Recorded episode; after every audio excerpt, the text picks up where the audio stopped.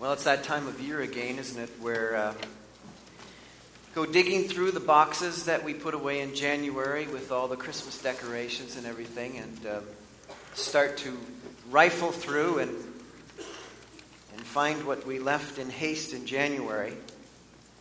Some of you perhaps already done that. You maybe were keeners somewhere in November, but the rest of us are neck deep in digging out decorations right now. And so you pull out the Christmas story under the decorations. There are many Christmas stories. Twas the night before Christmas, went all through the house. That's one of them. Written back in 1822, a visit from St. Nicholas. But there's also a story that um, has been told for several thousand years now. It's the Christmas story. Sometimes we get caught up in the two different stories in our culture. What's the difference? Well, to Dr. Luke, who set out to present his version of the gospel story, there's a significant difference between would you turn your Bibles to, cha- to Luke chapter 1 this morning as we spend a few weeks together on this season with respect to the Christmas story? Uh, Luke uh, wrote this story, um, his version of uh, the presentation of Jesus Christ, about 60 years or so after the birth of Christ. It's a retrospective on some thorough investigation that he made.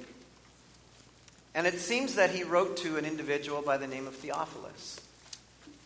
There's a lot of different theories of who Theophilus was. I'm uh, particularly fond of uh, the idea that Theophilus may have been a brand new believer, uh, likely a Gentile by his name, Theophilus. Uh, Luke was a Gentile. And I'd like to think that maybe, maybe the old sage himself, Luke, took this young believer, this new believer, under his wings and said, um, I, I want to mentor you. I, I want to I want to present to you a, a thorough presentation of the good news of Jesus Christ. And so uh, he started out his story this way Many have undertaken to draw up an account of the things that have been fulfilled among us, just as they were handed down to us by those who from first were eyewitnesses and servants of the word. Therefore, since I myself have carefully investigated everything from the beginning, it seemed good also to me to write an orderly account for you, most excellent Theophilus, so that you may know the certainty of the things you have been taught. In the time of Herod, king of Judea, there was a priest named Zachariah who belonged to the priestly division of Abijah. His wife, Elizabeth, was also a descendant of Aaron. Both of them were upright in the sight of God, observing all the Lord's commandments and regulations blamelessly. But they had no children, because Elizabeth was barren, and they were both well along in years. Once, when Zachariah's division was on duty, and he was serving as priest before God, he was chosen by Lot, according to the custom of the priesthood, to go into the temple of the Lord and burn incense. And when the time for the burning of incense came, all the assembled worshippers were praying outside. Then an angel of the Lord appeared to him, standing at the right side of the altar of incense. When Zacharias saw him, he was startled and was gripped with fear.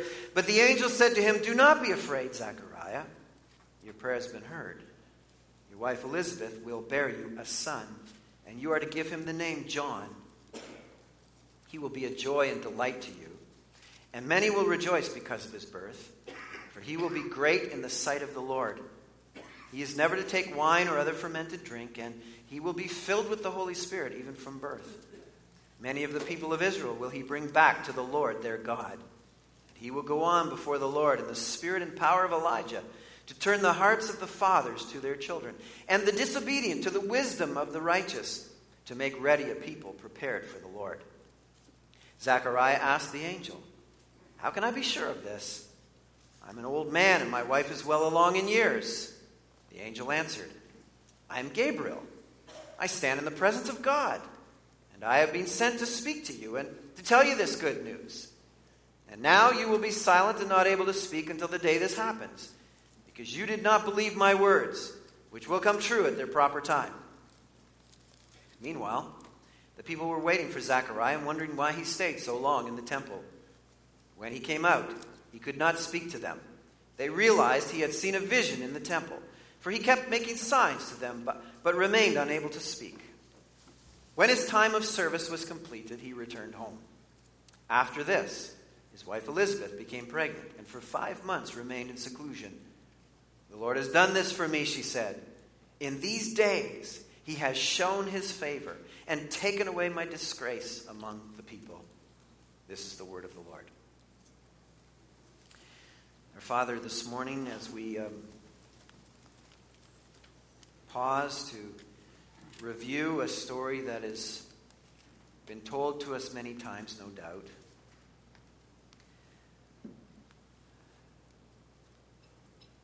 It has been by your choice to be the introductory events of the good news of Jesus Christ according to Luke.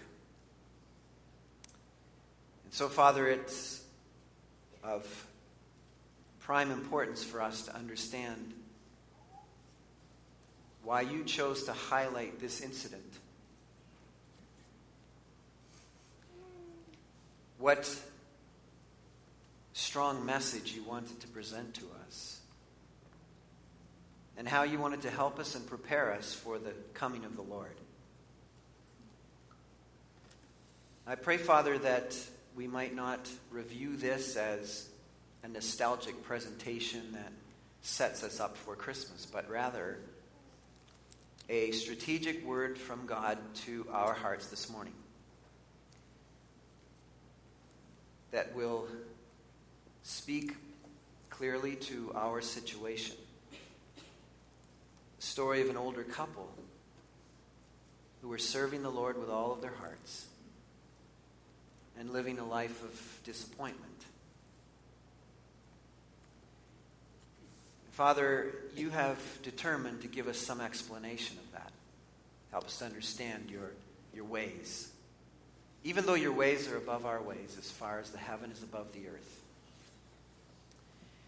You, because you love us, choose to give us insight into who you are, revealing your character and nature to us, that it might establish us firmly, that we might be certain of the things we have been taught.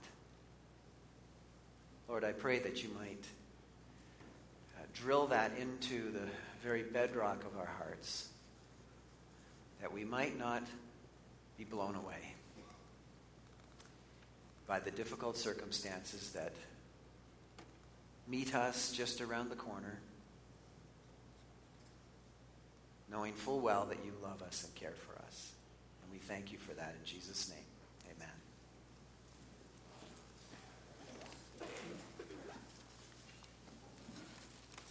Evidently, the presentation here from Luke was fundamentally presented to to be an apologetic and to teach us to be certain. To tell us that you can be certain of the things that you have been taught. And to help us to, to forge a, a life direction based upon that certainty from the things that we have from God's Word. And, Luke uh, is very careful in his presentation. He points out that there are several reasons why, in fact, we ought to be certain, why Theophilus in this case could be a, a young man of faith and could, could have his faith founded on certainty. He said that the account of the things that I'm about to present to you are fulfillments. These are promises that have been made to us by eternal God. Theophilus, if you were to take the time to search back in the Old Testament writings, you would find that, that the things that I'm about to tell you have been recorded for us as promises from the living God centuries before. That this account was fulfilled. Not only that, this is the compilation of a series of eyewitness accounts, Theophilus. I've set apart to, to, to gather newspaper clippings over these some 30 or 40 years of, of investigation. This is not the uh, fabrication of, a, of one man sitting in a room coming up with an imaginary story. Theophilus.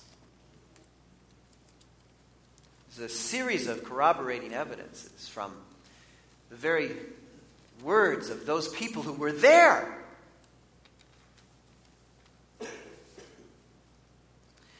Not only that, Theophilus, you maybe don't know, but I'm a doctor.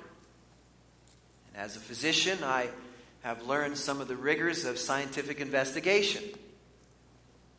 That kind of uh, study matters to me. So this is not slapped together. I have set apart to make a, an orderly series of investigations, carefully done, investigating everything from the beginning, Theophilus. I put a lot of work into this. And I'm satisfied that I'm presenting to you something that you can be certain of. With that as a backdrop, I, I think the only proper way to unwrap this story is to note from the very beginning that Luke establishes in this presentation of Zechariah and Elizabeth and, and John uh, two central dominating realities of theology. This is the story of God, it's the good news of God. And by the way, these two dominating realities are the centerpiece uh, Uh, of how you live your life, of when you live your life. This is about a sovereign, totally in charge of things God, who, who brings about events and the timing of those events with absolute and unchallenged control. And secondly, whether people are faithless and or faith-filled at times. God does for people what they do not deserve. Theophilus, uh, I'm setting about by introducing the good news of Jesus Christ to establish these two dominating realities that God is sovereign and totally in charge, and He is gracious. And that's why I want to tell you the story about Zachariah and Elizabeth. I want to point that out to you. I want you to see that with your very own eyes. I, I've done the investigation. Now pay attention. Here's how the story starts. Twas the night before any night. And God is in control, and God is gracious. Theophilus, you can write that in your journal every single day. Tomorrow, God will be in sovereign and in control, and tomorrow, God will be gracious. And the day after that, God will be in control, and God will be gracious. And the day after that, every day of your life, Theophilus. I wonder if the young man didn't say to him, Well, I couldn't help but notice, Dr. Luke, that it seems to me that Herod is the, the king, the sovereign. It seems to me that maybe he's the dominating reality of this story, because that's how you start in the time of Herod, king of Judea. Well, Theophilus, uh, my young mentor, he, he thought he was. He was making a kingdom of things. Uh, very successful at it, by the way. Man made things symbols of one's kingship and dominance. Things that tell people, don't mess with me. I'll bring lots of trouble into your life. Things like the domination of amazing buildings and, and, and grand properties filled with valued possessions where people grovel for tidbits of attention, living by luck and using people as stepping stones, occasionally as building blocks to get yourself to the top. A kingdom where people get what they deserve or hope they get what they deserve or, or think they hope they do, but regularly do. Look carefully, Theophilus. For Herod, king of Judea, is just a time marker, just a date marker. In the time of Herod, king of Judea. No credentials listed because he didn't have any that really interested the, the Lord of glory. It isn't a story about the kingdom of man and the things he thinks matter so much, like sleighs full of toys and St. Nicholas, too. Herod isn't in charge. He's the puppet sovereign pretending to be in control. I want you to look more closely. Look more closely, Theophilus. There was a priest named Zachariah who belonged to the priestly division of Abijah. His wife Elizabeth was also a descendant of Aaron, and both of them were upright in the sight of God. I'll tell you what interests God people like Zachariah and Elizabeth. They catch God's notice. God is pulling back the curtain and showing us what real sovereignty looks like. Who's the one who put King Herod in charge? And who's the one who will remove him several years from now? In Romans 13:1 that there is no authority except that which God has established. God's real interest was in a priest and his wife connected to a kingdom of people upright in God's sight a couple of people who were treating God as if he were king. That's who interests God.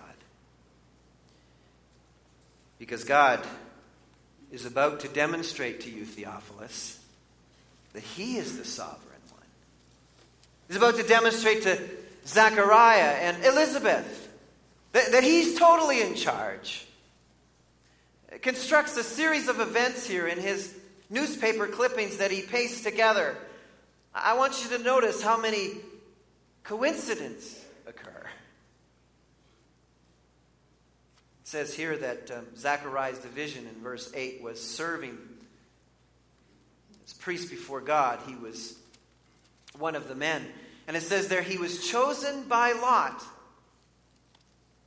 It just so happens that even the Lot obeys the will of God. And he was chosen that he might go, and at this very high moment of religious worship in verse 10. At the very time of the burning of incense and the assembled worshippers, when they were all praying outside at this very high moment of ceremony, an angel shows up. Imagine that. What a coincidence. Just at that time, an angel is summoned by God to show up when the time is right summoned by the King of Kings to tell him that, by the way, Zechariah, you and your wife are going to have a child. But not just any child, a boy child. Imagine being able, Theophilus, to predict in advance that the chromosomes, the Y and the X chromosome, would line up just exactly the way God wanted it to produce in all of the makeup of the genetic material an individual who would have the character and disposition precisely the way I wanted it to be. The God of the universe. And then this angel shows up, and it says that um, he's been sent by God to speak in verse 19. And now Zechariah, you will be silent. Who, who can speak to someone and they are now silent? Theophilus, uh, bring to me any kings that you've ever heard of, like this king. Can King Herod do that?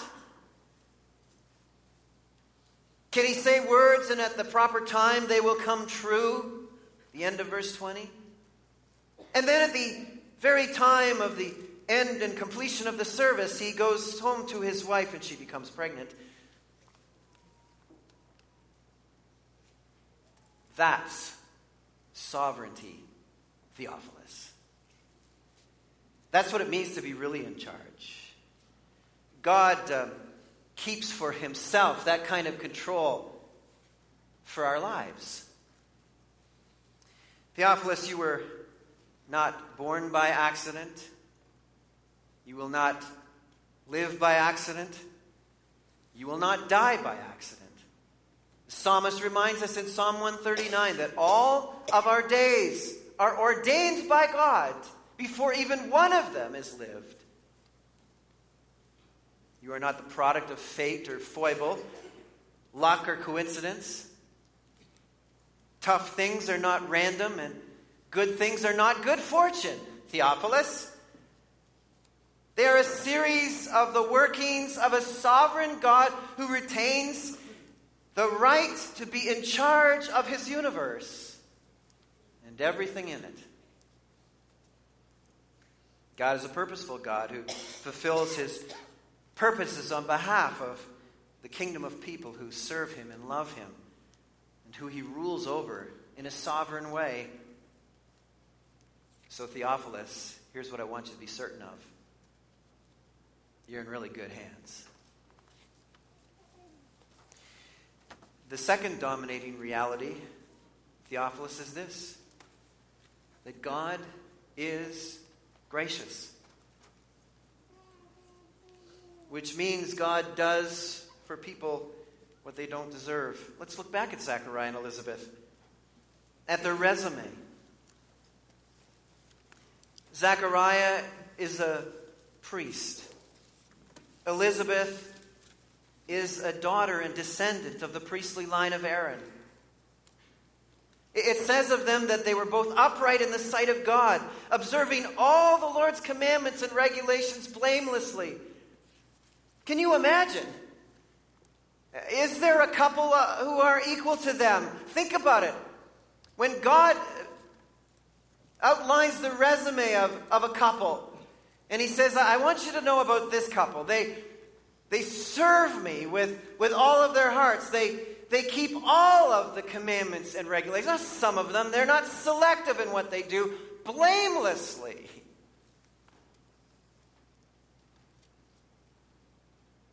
And all of this, in spite of not enjoying the simple pleasure that most families take for granted.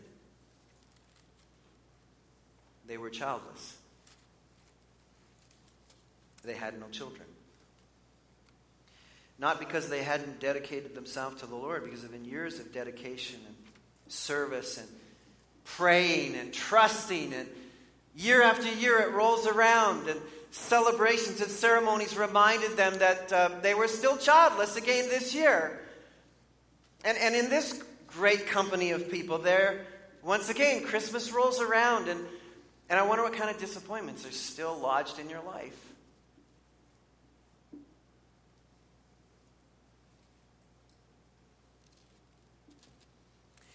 I wonder if it, um, it caused Theophilus to look at Dr. Luke and say, that's not fair. they deserve better. I mean, listen to the resume. Don't, they, don't, don't we think that when we read it? Think, wow, they, they deserve better. Where's the grace? I thought grace was getting what you don't deserve for the good. They seem to be getting what they don't deserve, and it's bad.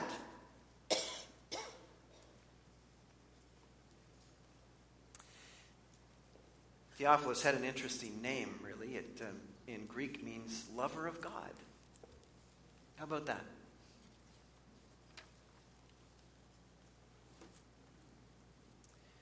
Regardless of his name, though, somewhere along the line he had to personally encounter the truth of a sovereign and a great God who is gracious and put his trust in him. And be certain and confident.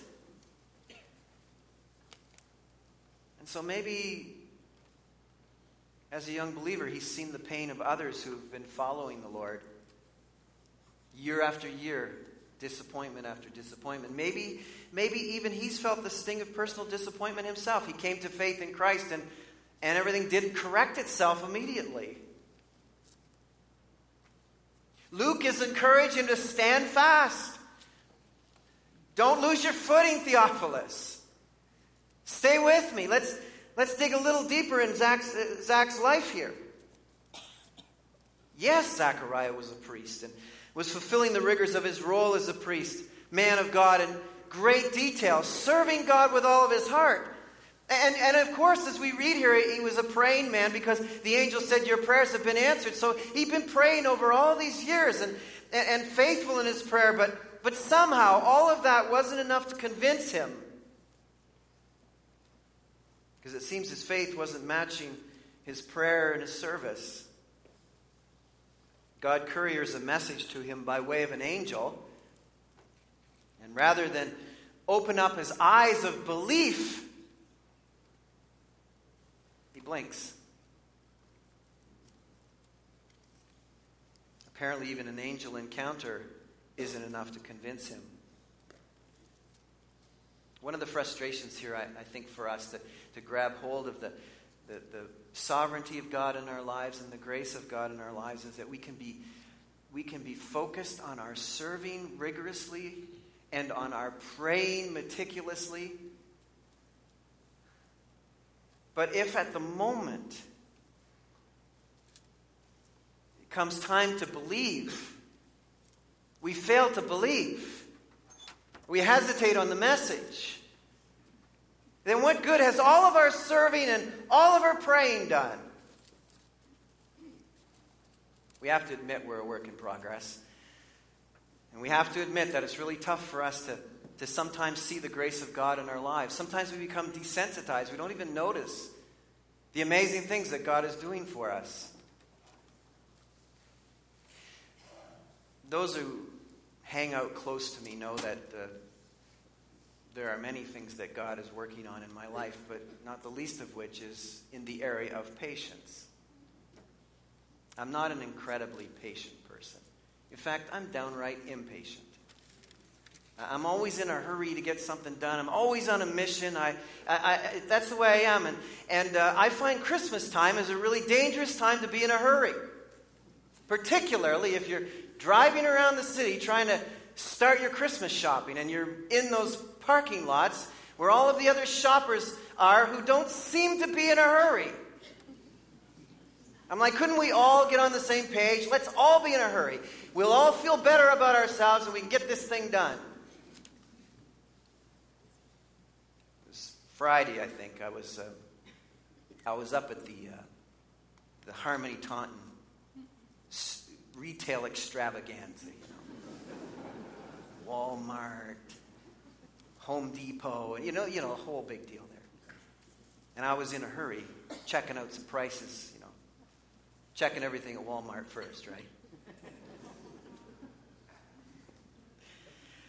anyway, um, I was heading across the street. You know, when you come up there by the, the McDonald's, I was, I was on the parking lot there. Come by that McDonald's is on your right, and you're going to wing across the A&W's across the street, and there's all that other stuff across there. So I was going, heading out that way.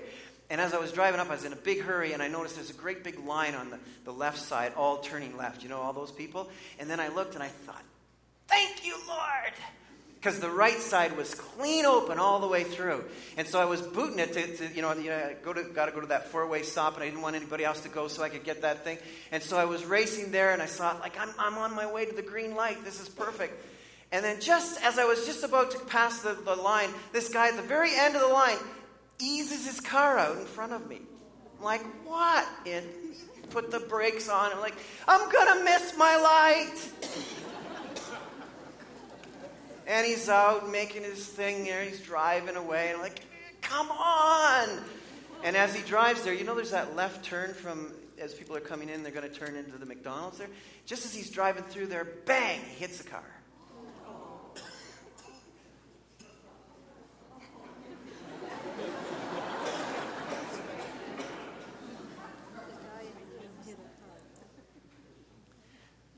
I'll shut my mouth.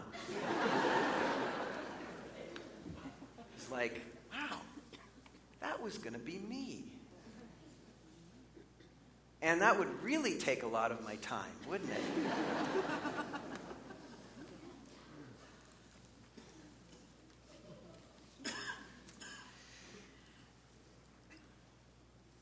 in a momentary lapse of faith by Zechariah, in the graciousness of God, God remains faithful.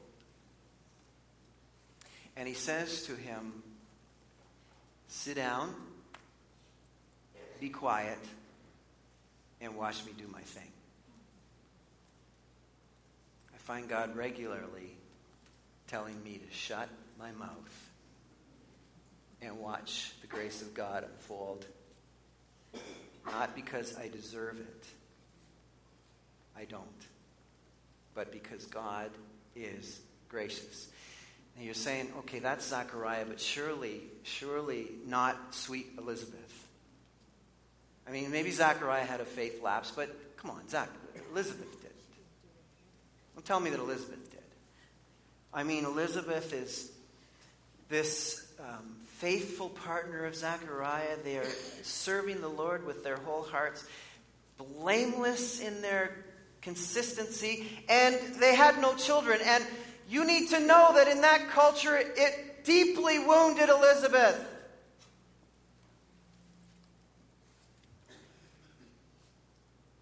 I don't want to be hard on Elizabeth this morning, although it's going to seem like I am right now. I'm just warning you. Because I think this is a message for all of us in life.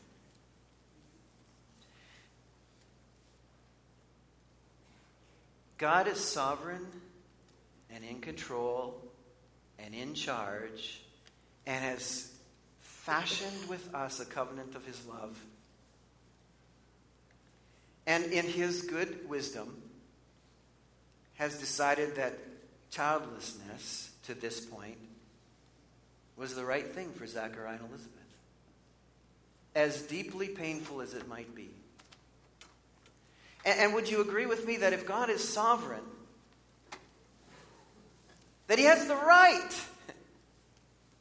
He has the right to determine the role we will play in our lives. I, I mean, that has, to be, that has to be our deep, abiding understanding of what it means to be king of the universe and, and, and have a people uh, that, that you have created and, and have created them on purpose. It has to include a, a conceding to the fact that God has the right.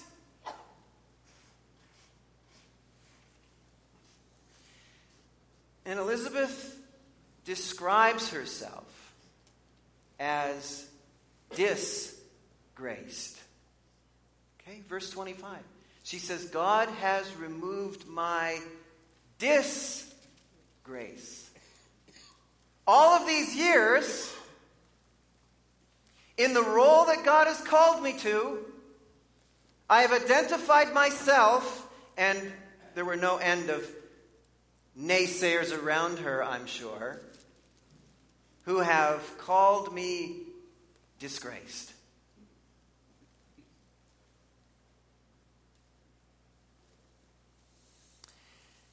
I would submit to you that in spite of how we can understand her hurts and her feelings and her pain, it must have hurt God just a little bit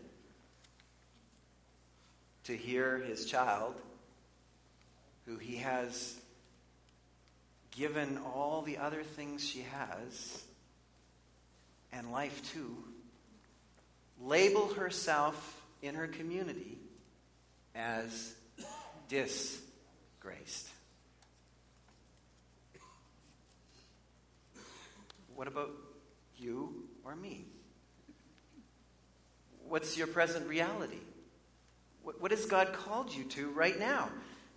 And how are you receiving that?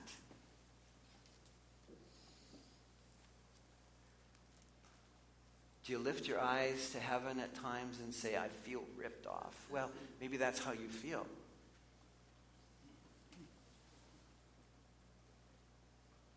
Is your present situation and existence one of thanksgiving or one of disappointment?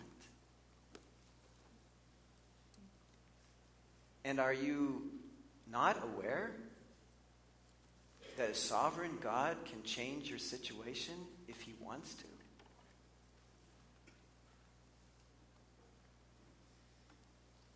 In the perfect timing of a sovereign, gracious God, an angel announces a gift to them. Not because they deserved it. As fine a people as Zachariah and Elizabeth were, they didn't deserve it. And, and by the way, not because God had forgotten about them as if God is some procrastinator who says, Yeah, I've been, I've been going to get around to that thing with uh, Zachariah and Elizabeth for years, and I, I need to get to that.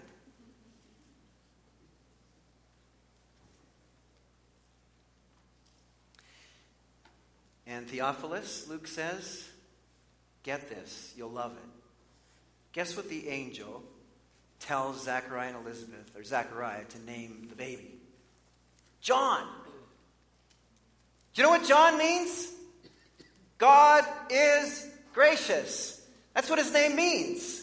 Can you imagine? Uh, on, and, and Elizabeth can't help but at the end of the chapter, she says, It's true, God has done this for me. He's taken away my disgrace. With a child named God is gracious.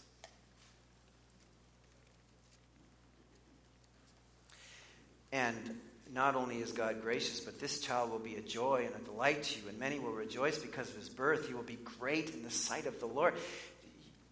You guys waited a long time, but look what God has done for you. Look how he has amazingly provided. Many uh, of the people of Israel will he bring back to the Lord.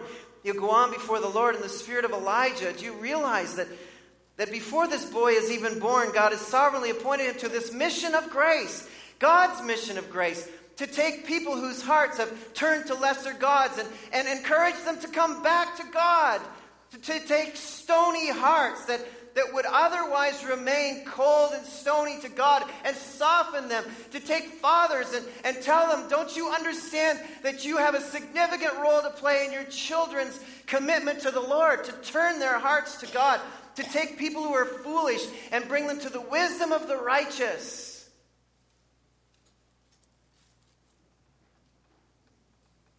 Theophilus, what do you think? What do you think if we got to interview Zachariah and Elizabeth after that? Do you think they came to the conclusion that God is sovereign and that God is gracious?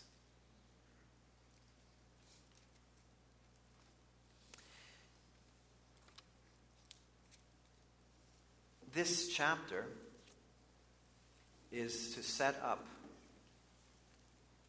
what it means to have a heart prepared for the Lord. And if you are going to have this preparation for what the Lord wants to do in your life, Theophilus, it will require you being firmly convinced that a loving God who purposefully made you is in charge of your life. And that this God who is in charge is gracious and does for those he loves better than they deserve. Our Father, as we, as a congregation, prepare our hearts.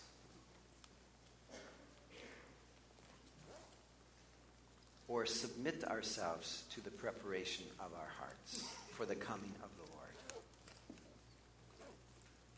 I pray, Father, that whatever the disappointments that might be among us, the discouragements, the, um, the things that seem to be out of sequence, the timing that just doesn't seem to be working out, May we not lose our footing on those two central pillars of who God is sovereign and gracious. And may that, Father, box in our emotions. That we might offer ourselves to you wholeheartedly for Jesus' sake. I don't know this for sure. But I wonder as I think about the timing of the Lord. We all know, of course, that, that the timing was about the center, the real centerpiece of reality, which is Jesus Christ, and everything goes forward from there or backwards from there. But I, I wonder if, as God was purposing the life of Zachariah and Elizabeth, he wasn't thinking that uh, I, I need to place John in a home where, the, the mom and the dad are aged by grace.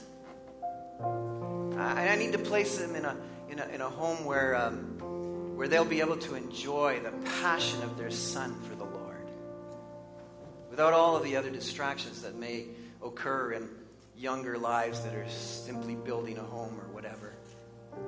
And then I wonder possibly if the grace of God was, was this expansive that, that he was set out to spare Zachariah and Elizabeth of the horror of the execution of their son later on.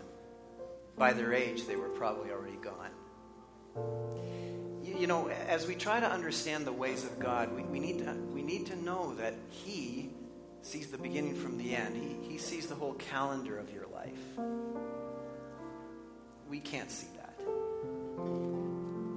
So, Theophilus, I, I wanted to tell you this because I want you to know that, that what's coming is, is the, the real significant story of Jesus Christ. The, not just a, a miraculous birth, but a birth that would change the lives of people forever. Will take them from their slavery and sin and set their lives free for eternity. But, but Theophilus, you're not ready for that unless you really have grabbed hold of the fact that God is in charge and God is sovereign. But we'll talk more about that next week, Theophilus. The story of the birth of Jesus Christ. Our Father and our God, we are grateful that you have revealed yourself to us. We don't know all of your ways, we don't understand your timing. Father, we are quick to grumble and be distressed and disappointed and think we know better. But Father, every so often you, um, you snap something in front of us and reminded, wow, you are sovereign and you are so gracious because we deserve, don't deserve the least of your favor. So, our Father, as you set about to prepare our hearts for this season and opening up our hearts to a, a, a new and fresh experience of Jesus Christ, I pray that we may take whatever circumstance we've got in our life and give it over to you and say, Lord, I don't get it. I'm troubled by it, but I want in my heart of hearts to be settled in your sovereignty and settled in your grace. Because, Lord, you have told us that your grace is enough. So it either is or it isn't. And in believing in you, we choose to believe. In Jesus' amazing name, amen.